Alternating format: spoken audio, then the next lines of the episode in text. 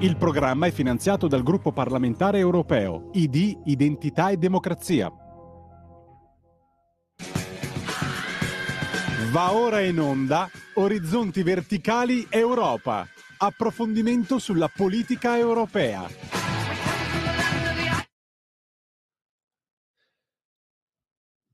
Buongiorno, buongiorno cari amici, care amiche ascoltatrici, eh, bentrovati Radio Libertà 943.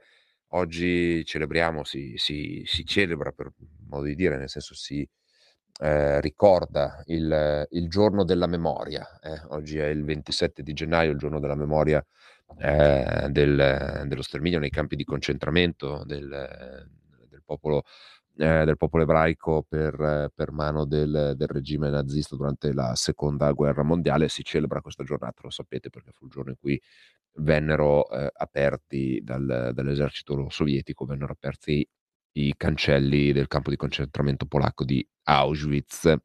Quindi questo era un doveroso, eh, un doveroso mm, eh, reminder di questa, di questa ricorrenza. Eh, ieri, peraltro, ce n'è stata un'altra importante per quanto mi riguarda, è stata la ricorrenza, è stato l'ottantesimo anniversario della battaglia di Nikolaevka, dove eh, la brigata alpina tridentina, insieme a ciò che rimaneva dell'esercito italiano ruppe l'accerchiamento nella città di Nikolaevka e poté dare via al, eh, alla ritirata sostanzialmente. E c'era un bellissimo brano eh, riferito a, al Beato Dognocchi che eh, appunto fu colui che andò a benedire i cadaveri eh, della, della, ritirata, non solo italiani ma un po' tutti, fu uno dei motivi per cui fu fatto, fu fatto beato. Eh, mentre siamo in attesa di metterci in collegamento con eh, Matteo Luigi Bianchi, abbiamo accennato questa, mh, eh, questa, puntata, questo piccolo approfondimento che faremo su una tematica europea di cui poco troppo spesso si parla, ovvero di come eh, anche dal punto di vista degli enti locali il rapporto con l'Europa sia di sempre più stretta attualità, lo stiamo vedendo anche con l'applicazione dei piani nazionali di ripresa e resilienza e di come in qualche modo ci sia la necessità di avere una continua e costante eh, comunicazione tra gli enti più territoriali, più periferici, più ramificati, più capillari della nostra amministrazione rispetto al grande, eh, diciamo così, eh, nucleo centrale dell'amministrazione che è diventata appunto, eh, è diventata appunto l'Europa. Ehm, Matteo Bianchi, Matteo Bianchi, già parlamentare della Lega, già sindaco per due mandati di Morazzone, e eh, in questo momento membro del Consiglio eh, delle Regioni, membro del Consiglio delle, del Comitato delle Regioni, eh, che è appunto questo organo consultivo istituzionale che viene interpellato sistematicamente appunto per quelle che sono le politiche che riguardano gli enti locali. Buongiorno Matteo, benvenuto. Buongiorno Alessandro e buongiorno a tutti gli ascoltatori. Io mm, ti ringrazio di essere qui con noi questa, questa mattina eh, per, per, chiederti dal tuo punto di vista, dal tuo osservatorio, eh, quali sono le, in questo momento, diciamo così, le opportunità per gli enti locali o le criticità riferita all'Europa per quanto riguarda gli enti locali, visto anche tutto quello che sta succedendo. No? Abbiamo accennato ai piani nazionali di ripresa e resilienza, ma poi c'è anche tutto il tema della politica di coesione che passa attraverso le regioni. Sono tutti temi che in qualche modo passano sì attraverso i governi nazionali, ma poi alla fine ricadono direttamente sui, eh, sui territori locali, sugli enti locali, sui sindaci e noi sappiamo come eh, il nostro paese sia una costellazione di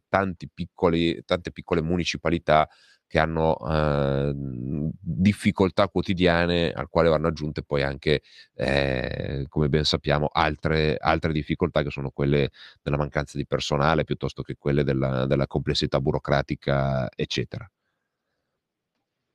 Ma innanzitutto grazie per l'opportunità perché come giustamente hai detto spesso non si approfondisce l'argomento rispetto a quelle che sono eh, le tematiche e i rapporti tra gli enti locali e regionali e l'Unione Europea, le istituzioni europee in generale. Il Comitato delle Regioni ha un ruolo consultivo rispetto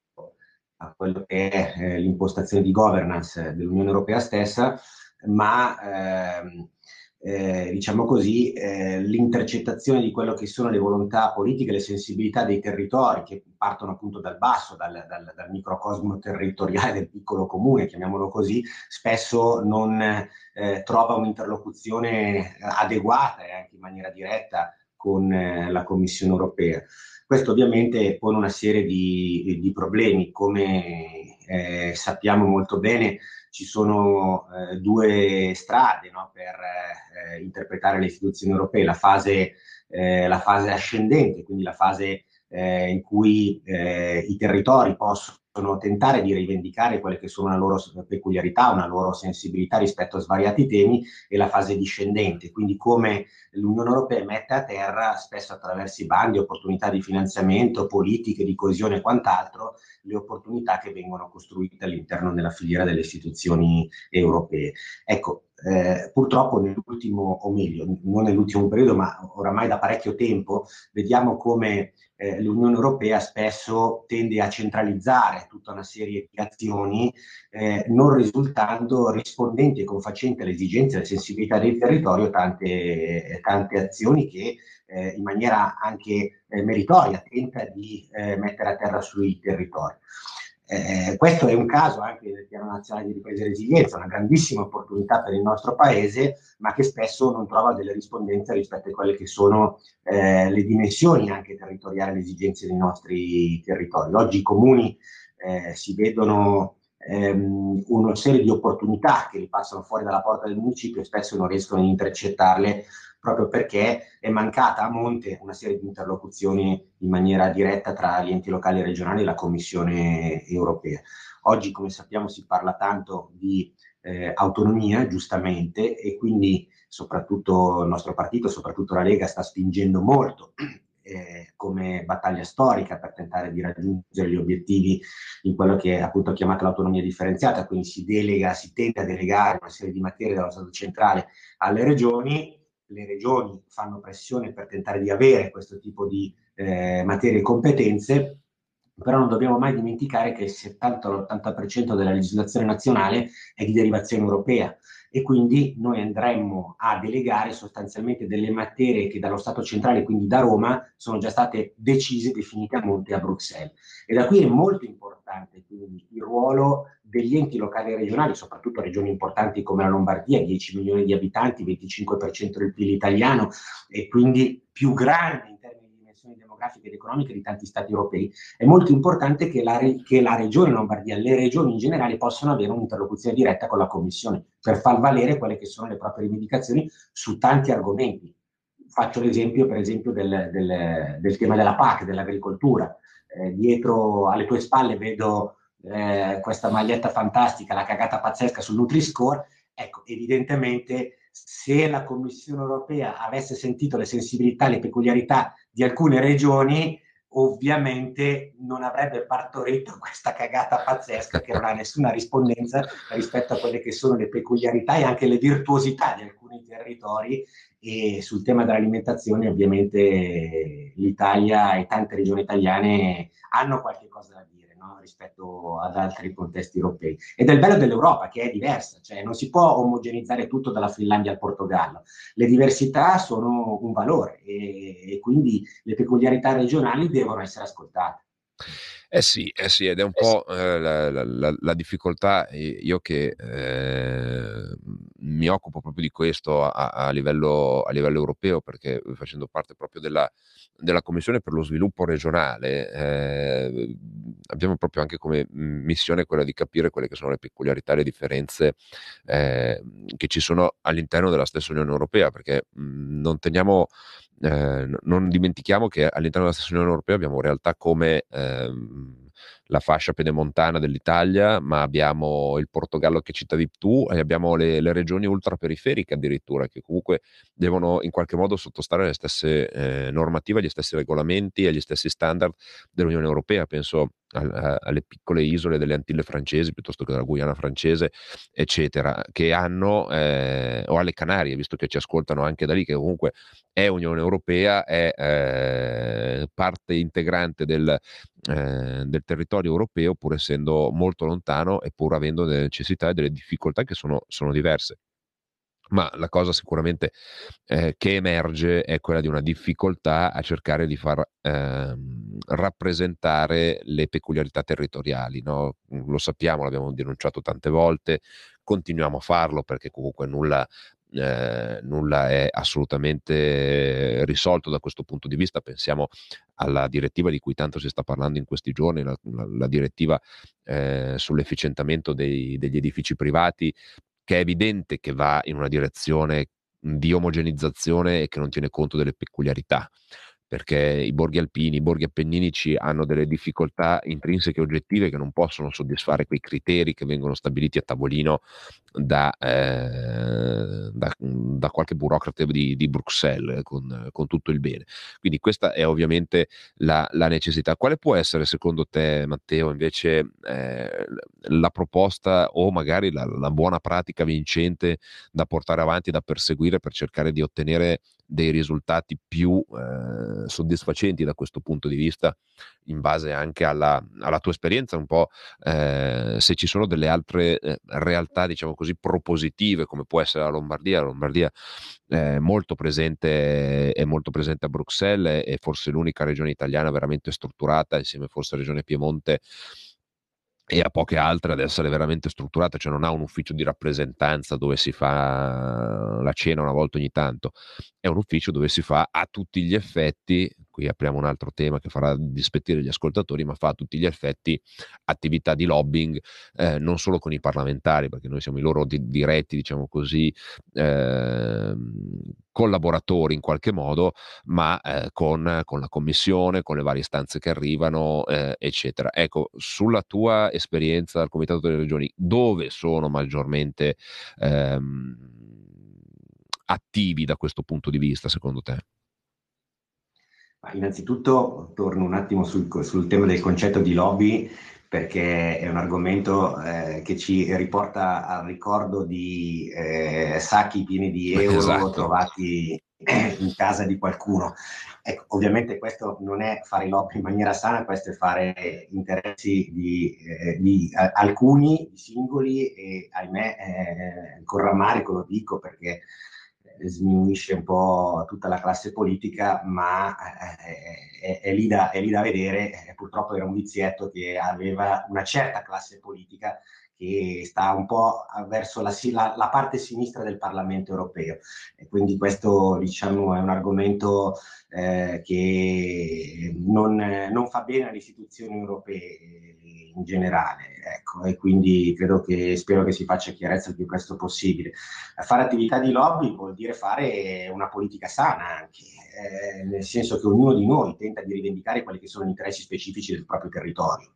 e ovviamente li fa in maniera eh, generale per cercare di rivendicare quelle che sono delle peculiarità appunto. La Regione Lombardia lo fa molto bene, lo fa molto bene come hai detto giustamente tu la eh, Regione Piemonte, tra l'altro il presidente della Regione Piemonte Alberto Cirio è da poco diventato presidente esatto. della delegazione italiana del Comitato delle Regioni succedendo al nostro eh, Roberto Ciambetti, presidente del Consiglio regionale del Veneto e quindi la Lega in centrodestra in generale si fanno sentire anche all'interno delle istituzioni europee in questo senso. Sicuramente questa è una buona pratica, quindi quello di essere presente a Bruxelles tentando di rivendicare quelle che sono attività e esigenze eh, dei territori. Gli enti eh, regionali fanno un'attività assolutamente meritoria che deve essere a mio modo di vedere ancora di più implementata.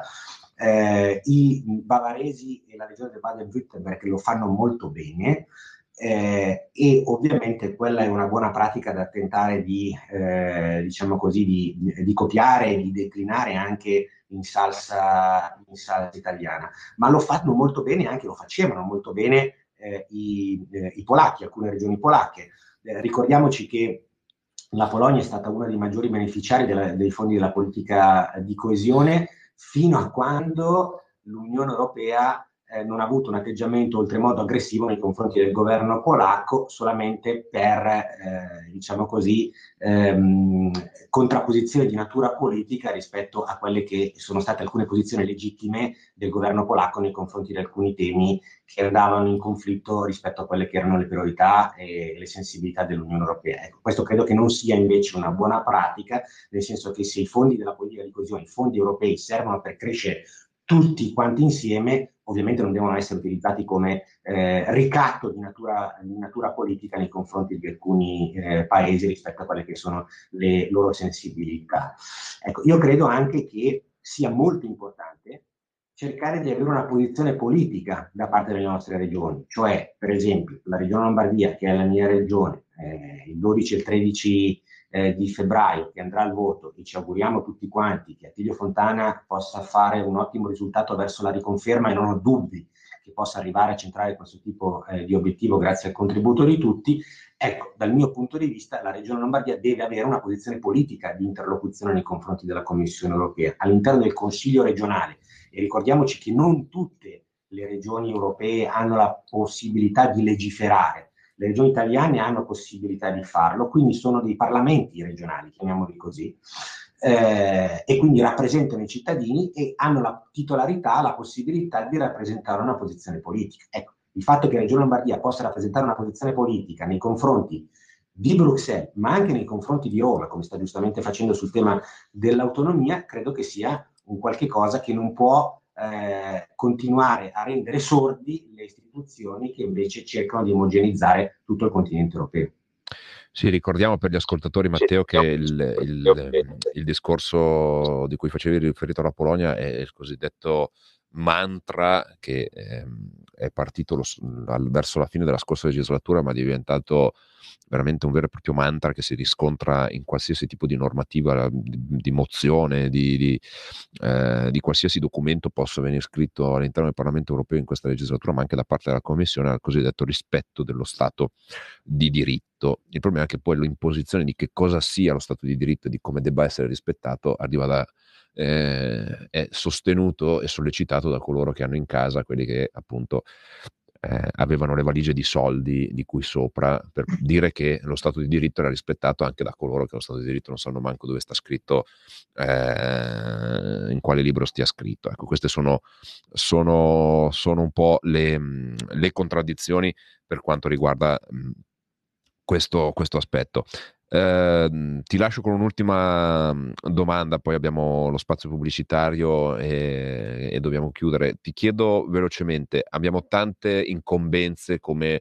eh, regione Lombard- come regioni del nord, soprattutto nei confronti eh, dell'Unione Europea, penso alle, alle infrazioni eh, quanto è importante fare, eh, te ne cito una su tutti, la direttiva ARIA che sta per arrivare, di cui ancora poco si parla, ma si parlerà sicuramente l'anno prossimo, entro la fine di quest'anno, cioè quella direttiva che va a mettere ulteriormente fuori legge i limiti eh, di emissioni eh, di, di, di, agenti inquinanti, delle polveri sottili, eccetera, sapendo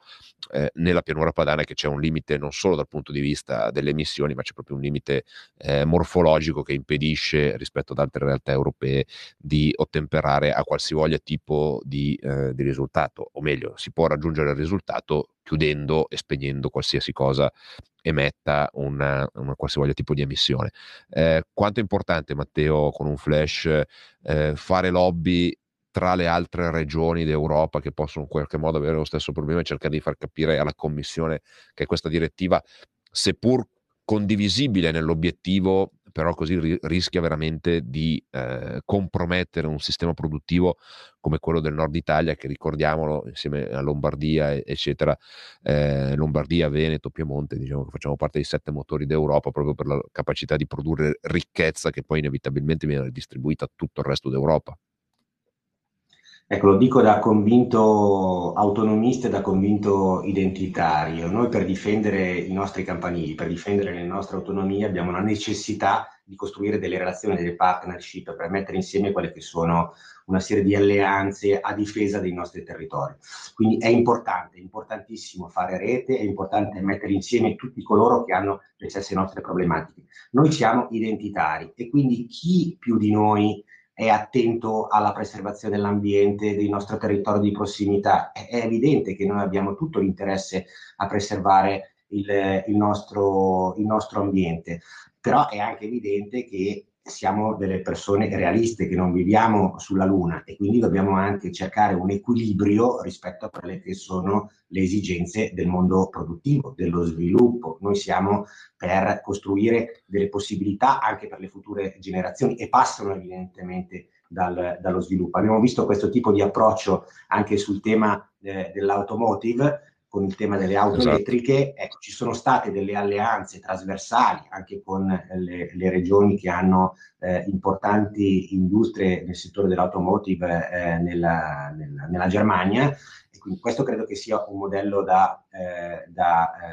eh, esportare, quello delle relazioni con altre regioni, anche e soprattutto, come giustamente hai citato tu, sul tema della direttiva sugli edifici. Ecco, ricordiamo anche che le direttive poi passano eh, dal, dai parlamenti, quindi è facoltà dei parlamenti nazionali eventualmente correggere eh, piuttosto che andare a trovare delle, eh, delle, azioni che possono essere più confacenti alle esigenze degli, dei singoli stati membri, mentre il regolamento invece lo deve applicare tu cur. Ecco, ovviamente il, eh, il governo e il Parlamento italiano avranno un ruolo importante anche sul tema della direttiva degli edifici eh, gli italiani per l'80% sono proprietari di immobili che sono frutto di sacrifici delle passate generazioni, tanti di noi hanno eh, eh edifici ereditati dal nonno, dal papà, eccetera. Ecco, mettere in campo Tucur questa direttiva così come, sta, eh, come la sta partorendo la Commissione europea è oltremodo penalizzante e oltretutto, diciamo così, eh, svilente e irrispettoso nei confronti dei risparmiatori italiani che hanno investito sul mattone per, eh, per, per, il, nostro, per il nostro paese. Ecco, è una delle peculiarità che ha praticamente solo l'Italia e quindi credo che il governo italiano si stia già muovendo anche per eh, far fronte e rivendicare quelli che sono gli interessi eh, del, dei nostri cittadini e dei nostri risparmiatori.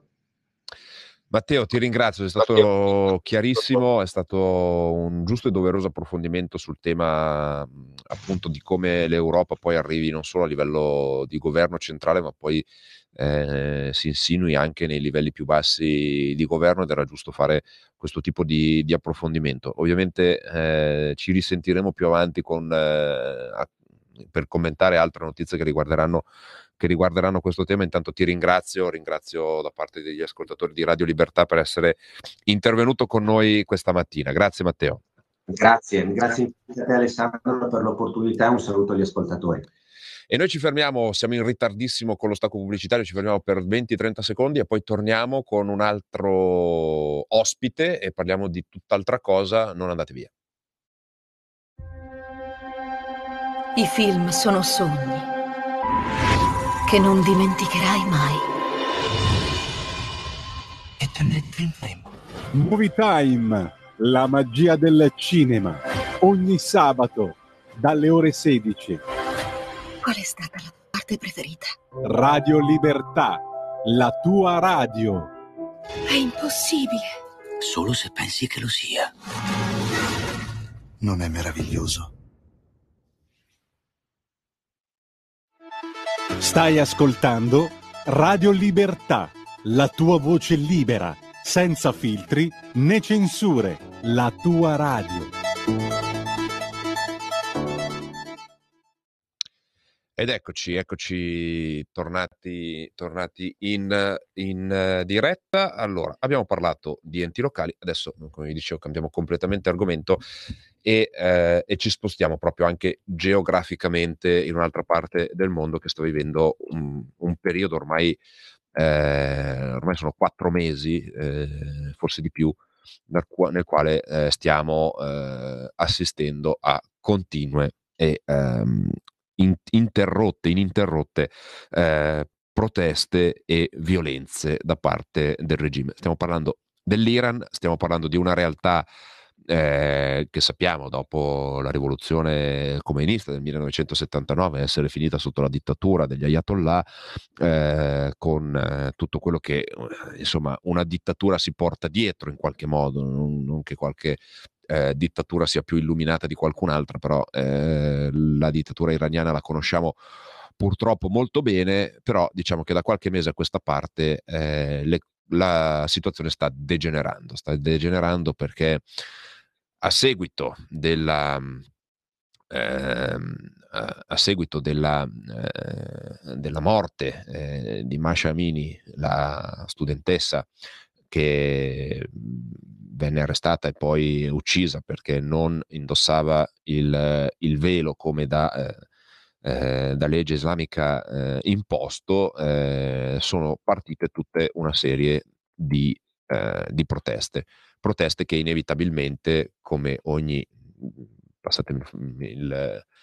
eh, il termine, ogni buon regime eh, autoritario eh, tratta, le eh, reprime con, eh, con, il sangue. Eh, il problema, se possiamo dire, è che però queste proteste non, te, non cessano di, ehm, cessano di andare avanti, nonostante ehm, si contino più di 500 morti, eh, nonostante eh, ci siano bambini, addirittura eh, ci sono decine di migliaia di arresti eh, di persone che partecipano a queste manifestazioni eh, non si placano le rivolte contro il regime. E ne parliamo questa mattina mhmm, in questa eh, parte rimanente di Orizzonti Verticali Europa. Usciamo un attimino dai temi europei, anche se eh, indirettamente riguarda anche l'Europa, perché forse ne avete sentito parlare, eh, ieri la, la, nostra collega eurodeputata Anna Cinze Bonfrisco eh, è stata sanzionata dal regime iraniano, al quale ovviamente va tutta la nostra solidarietà e eh, a rimarcare il fatto che siamo dalla parte giusta della storia, quindi io mi schiero assolutamente, ci mancherebbe altro a sostegno di, di Anna Cinza Bonfrisco contro, contro, il regime iraniano, anzi se vogliono sanzionare anche me eh, si, si, facciano pure avanti che non temiamo assolutamente eh, questo regime, ma eh, il nostro non temerlo è di comodo, ci mancherebbe altro, invece c'è qualcuno che non teme il regime e si mhmm, batte contro di esso eh, e sono eh, i membri della, eh, della resistenza iraniana eh, che eh, per ovvi motivi vivono all'estero e noi oggi ne abbiamo qua eh, ospite con noi uno di essi che da, da anni vive, vive, nel nostro paese, è il, il dottor Cosro. Buongiorno dottore, ben trovato. Buongiorno, buongiorno a lei, onorevole eh, Panza e un buongiorno a tutti i vostri ascoltatori della Radio Libertà. Io non so adesso, eh, forse la mia immagine eh, non si vede la, eh, su, su, Skype, comunque possiamo parlare anche via, via locale. Assolutamente sì, l'immagine non, non, è, non è assolutamente determinante perché siamo qui per ascoltare eh, visto che abbiamo anche un nome importante da, da, da sostenere, eh, visto che ci chiamiamo Radio Libertà, ecco, vorremmo dare in qualche modo eh, un, un abbraccio virtuale a tutte le persone che la libertà la stanno cercando e la stanno cercando a, costo, a un costo elevatissimo. Eh, anche a rimarcare il fatto di quanto noi diamo per scontate cose che in alcune parti del mondo scontate non sono. Eh, però vorrei, vorrei, chiedere a lei, dottore, ehm, qual è eh, realmente oggi, al netto di quello che leggiamo sui giornali, che devo dire forse sono eh, notizie mh, abbastanza dettagliate perché arrivano comunque da corrispondenti sia interni che, eh, che, internazionali, quello che sta succedendo realmente in Iran in questo momento? E quali sono gli, gli obiettivi in qualche modo eh, auspicabili? E quali sono anche le preoccupazioni, perché eh, questo si sta portando dietro non più di una preoccupazione, quella ad esempio, eh, mi corregga se sbaglio, eh, di sostituire una, un regime autoritario con un altro, in questo caso. Benissimo, veramente lei ha toccato eh, dei punti molto importanti su questa situazione attuale dell'Iran. Io eh, non ripeto tutto quello che lei ha già detto prima per quanto riguarda eh, alla, all'esplosione di questa rivolta in Iran e le cause di questa, di questa eh, esplosione che non è stata soltanto ovviamente ehm, la povera ragazza che è stata uccisa, ma è, è una diciamo ehm, fuoco sotto la cenere che eh, c'è stata per, eh, durata per più di 40 anni di repressione eh, e, e, di eh, privazione dei diritti eh, più elementari del popolo iraniano. Ovviamente, come eh, diceva anche lei prima, eh, queste manifestazioni durano più di eh, cinque mesi, siamo al quinto mese eh, de, de, della rivolta che non, ehm, non ci sono segni di eh, riduzione di, non, non, tendono a scemare, eh, anche se la repressione è durissima, eh, come abbiamo sentito tutti quanti questi giorni, i giovani che vengono impiccati anche in pubblico per creare terrore eh, nella popolazione perché in qualche modo possano rinunciare a, a, a chiedere i loro diritti, ma questa cosa, eh, ahimè, per il regime non funziona più perché la gente iraniana e soprattutto le giovani ragazze e i giovani ragazzi hanno deciso di pagare tutto quello che c'è da pagare per ottenere, per ottenere la libertà. Eh, le nostre richieste eh, ovviamente sono eh, molte volte anche dette da, uh, dalle, dai rappresentanti della resistenza, eh, la resistenza iraniana eh, che ehm, eh, praticamente da più di 40 anni che è in lotta con questo regime ehm, su tutti, ehm, tutti, i campi ehm, ed il Consiglio nazionale della resistenza iraniana guidata dalla signora Mariam Rajavi, ha sempre chiesto alle comunità internazionali di eh, smettere di avere una politica di accondiscendenza e una politica di colloquio e con, eh, con, un, con un regime terrorista e anzi mettere nella lista dei terroristi il corpo di Pasdaran, che sono quelli che oggi uccidono i giovani iraniani e, so, e sono quelli che in questi 40 anni hanno organizzato il terrorismo in tutto il Medio Oriente, se non tutto il mondo. E questa richiesta, che è uno, una delle richieste eh, più importanti, eh, oltre alla, alla richiesta di, di, della chiusura eh, delle ambasciate iraniane che sono covi eh, del terrorismo e di espellere i diplomatici terroristi eh, iraniani dai paesi occidentali eh, e soprattutto di riconoscere il legittimo dire- diritto del popolo iraniano ad autodifendersi e a rovesciare questo regime che a ogni parole ogni parola, ogni voce di dissidenza lo accompagna con una pallottola in cuore. Ecco, allora, eh, eh, dottore, eh, su questo tema eh, delle ambasciate, eh, se non ricordo male, c'è anche, eh, c'è anche stato e c'è tuttora un caso eclatante, ad esempio, tra, tra l'ambasciata del Belgio eh, cioè tra il Belgio eh, e l'Iran, eh, dove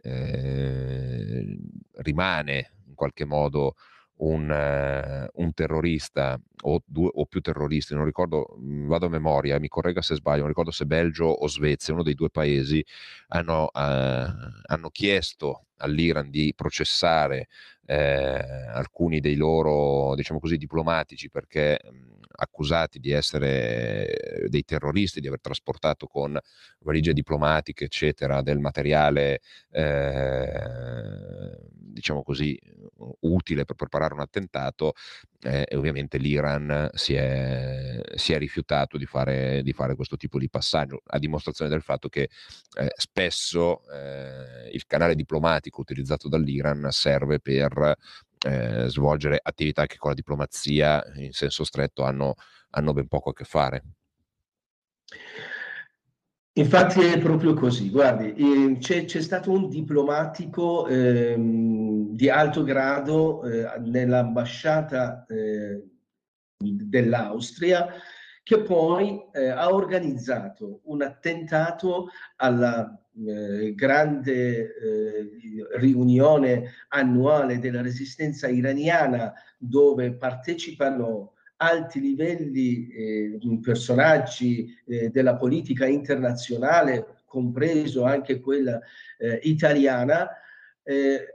ha organizzato tramite altre tre persone che erano in un certo modo eh, si sono infiltrati tra i sostenitori della resistenza e volevano eh, esplodere, un, un, fare un eh, attentato dinamitardo molto molto grave in, una, uh, in un incontro dove partecipavano 100.000 persone e quindi si può immaginare l'impatto ed il disastro che sarebbe eh, potuto avere se questa bomba veniva esplosa, che per fortuna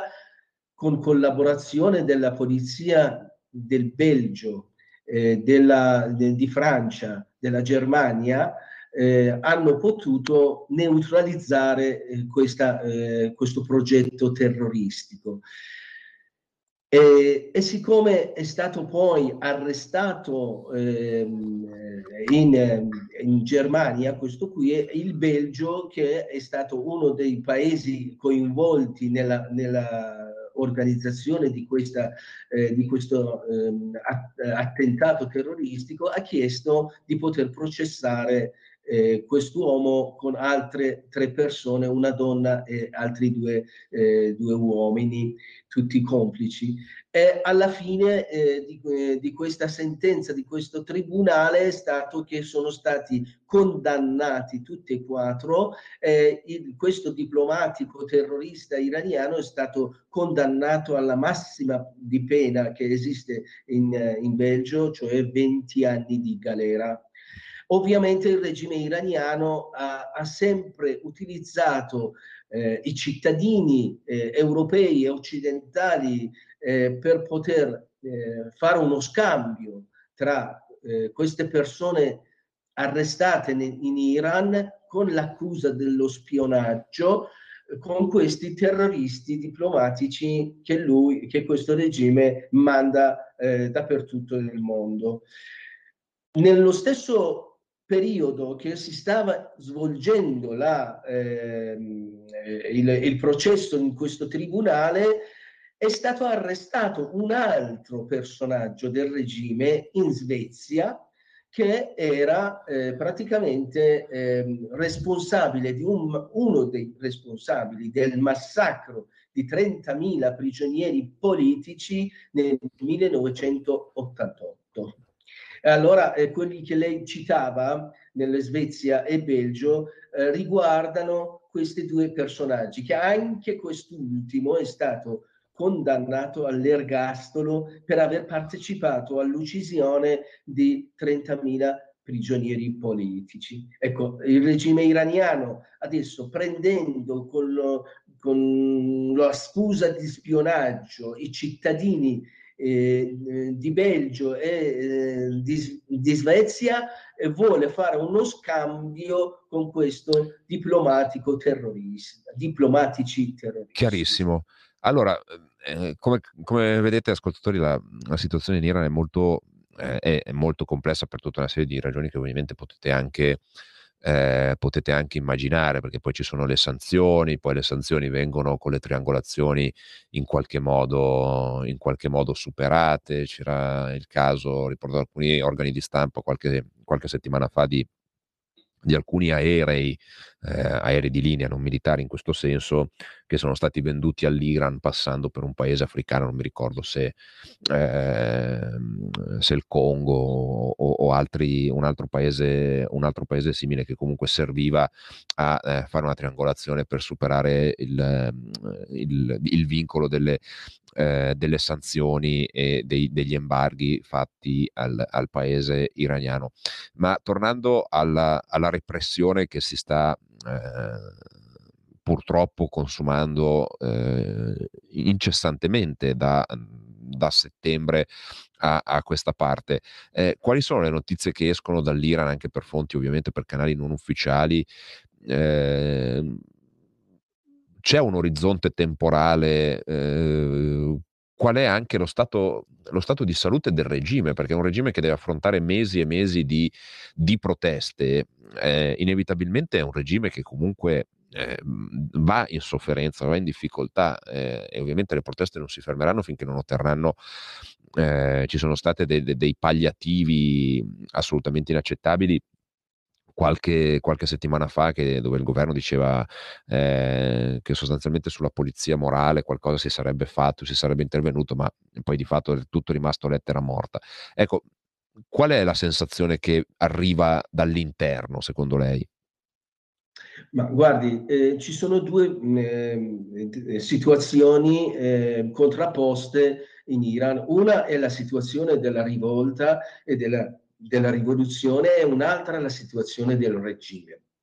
Cominciamo con la situazione del regime, perché come diceva lei mh, adesso, eh, giustamente il regime non ce la fa più, proprio li, le sue forze di repressioni eh, sono, sono, talmente stanchi e ci sono tantissime defezioni eh, sulla, eh, anche degli alti gradi dei militari del, del regime che eh, tendono sempre di più a indebolire il regime. Il regime è rimasto in un vicolo cieco che cerca eh, ogni pretesto per poterne uscire. Questi pretesti possono essere anche quelli internazionali, tipo aiutare eh, eh, la Russia con, con, i droni e bombardare la popolazione ucraina eh, e che quindi creare una minaccia europea direttamente, eh, oppure eh, cercare di minacciare eh,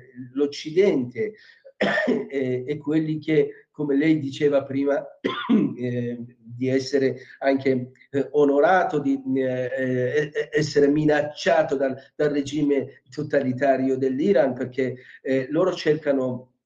un salvataggio, eh, ehm, eh, ogni, ogni, ogni, ogni, scusa, ogni pretesto per potersi salvare. Da una parte il regime è così indebolito e dall'altra parte c'è, c'è la popolazione iraniana che continua la sua rivolta e che è, è, sempre più forte di prima, è sempre più determinata, è sempre più coesa.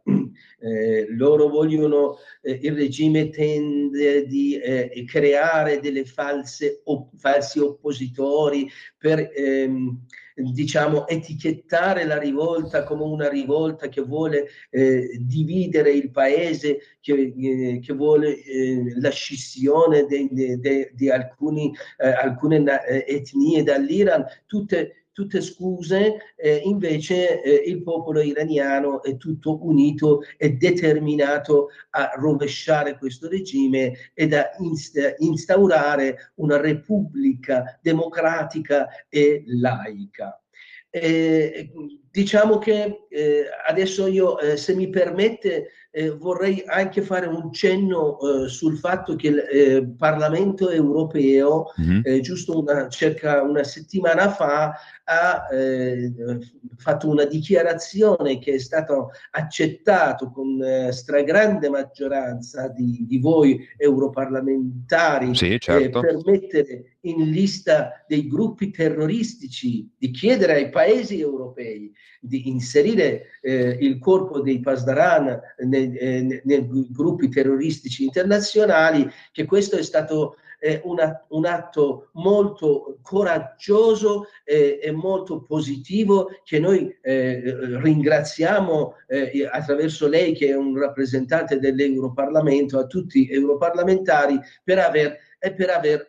eh, approvato una dichiarazione così forte, che però purtroppo non è stato,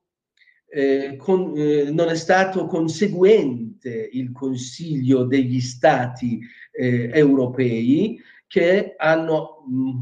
con scuse, eh, permettetemi eh, la, il termine molto molto banali, tipo che ci sono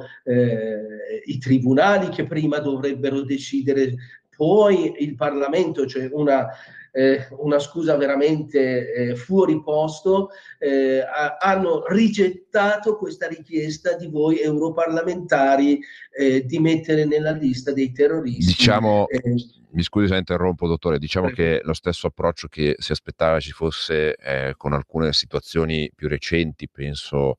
eh, penso ad alcuni gruppi russi o alla Russia in generale, con i suoi oligarchi, eccetera, dove giustamente sono state prese delle posizioni tranciate da parte del Parlamento, da parte del Consiglio soprattutto. Ecco, ci si aspettava la stessa solerzia anche anche in, uh, in, questo senso. Ecco, quindi eh, mentre il Parlamento, che ricordiamolo è la voce diretta dei cittadini europei, piaccia o meno, però questo è e rimane, è la rappresentanza diretta di quello che i cittadini in qualche modo sostengono e vogliono, ha dato una dichiarazione, ha dato un'indicazione, ha dato eh, un, una linea, ecco, diciamo che il Consiglio in questo caso eh, si è un po' inceppato, ma eh, ovviamente si sta lavorando perché questo, questo inceppamento venga, venga, risolto perché eh, dobbiamo anche essere un po' coerenti con le cose che facciamo e diciamo, non possiamo fare le sanzioni a Teheran, non possiamo eh, condannare il governo se poi non prendiamo anche delle, eh, solo con le parole, ecco, se poi non prendiamo anche delle azioni eh, concrete in, in, questo senso. Dottore, abbiamo un minuto eh, prima di, di, concludere, le lascio un minuto, veramente uno per eh, netto degli appelli a, a, supportare la causa della resistenza iraniana anche al di fuori dei confini evidentemente, eh, cosa si aspetta lei da, da, questa rivoluzione, cosa spera lei che, eh, che succeda eh, nel bene e nel male? Ecco, questo un po' eh, quali sono le aspettative dal punto di vista della resistenza di tutti coloro che, ricordiamo, lei vive in Italia eh, non perché è scappato codardamente dalla, dalla, resistenza, ma perché per combattere una resistenza con un regime così repressivo e violento eh, serve raccogliere energie da poter destinare poi all'interno, perché eh, lì fare, fare resistenza è, è, è assolutamente complicato e complesso. Eh, certo, io eh, dico che eh, personalmente sono molto ottimista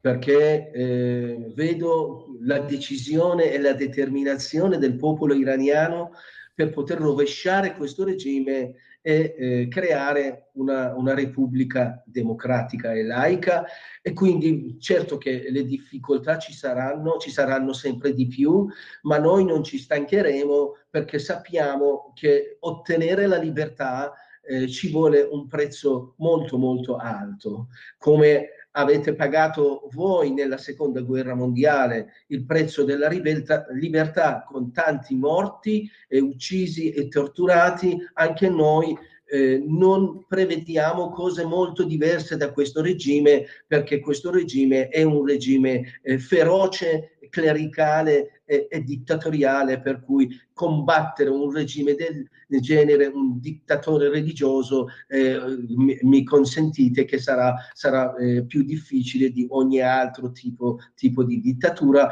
ma l'orizzonte è chiara, io sono molto molto fiducio, fiducioso e vorrei soltanto eh, chiedere, eh, visto che eh, sono eh, davanti al, a un alto rappresentante delle, dell'istituzione europea, vorrei chiedere di eh,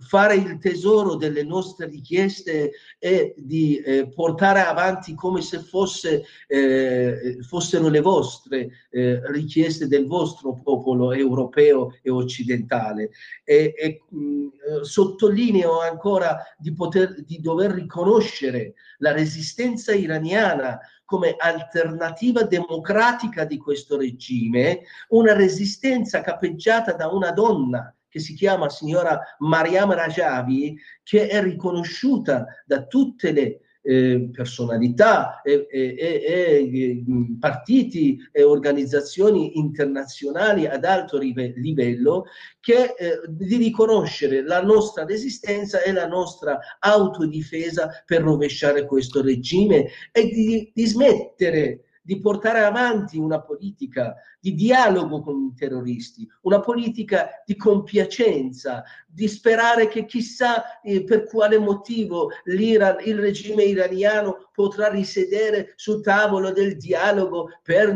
nucleare, eccetera, eccetera. Chiarissimo. abbiamo visto che questi anni non ha mai rispettato i patti internazionali. Chiarissimo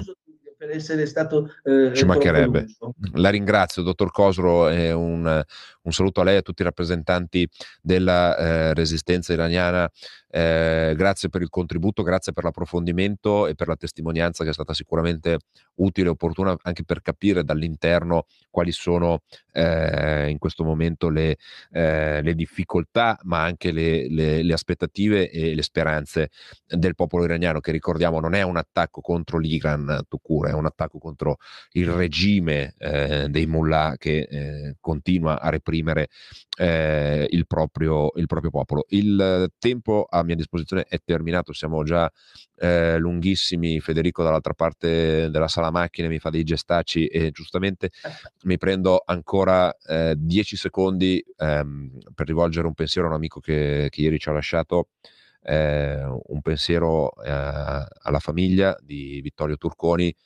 eh, della segreteria della Lega di Arese,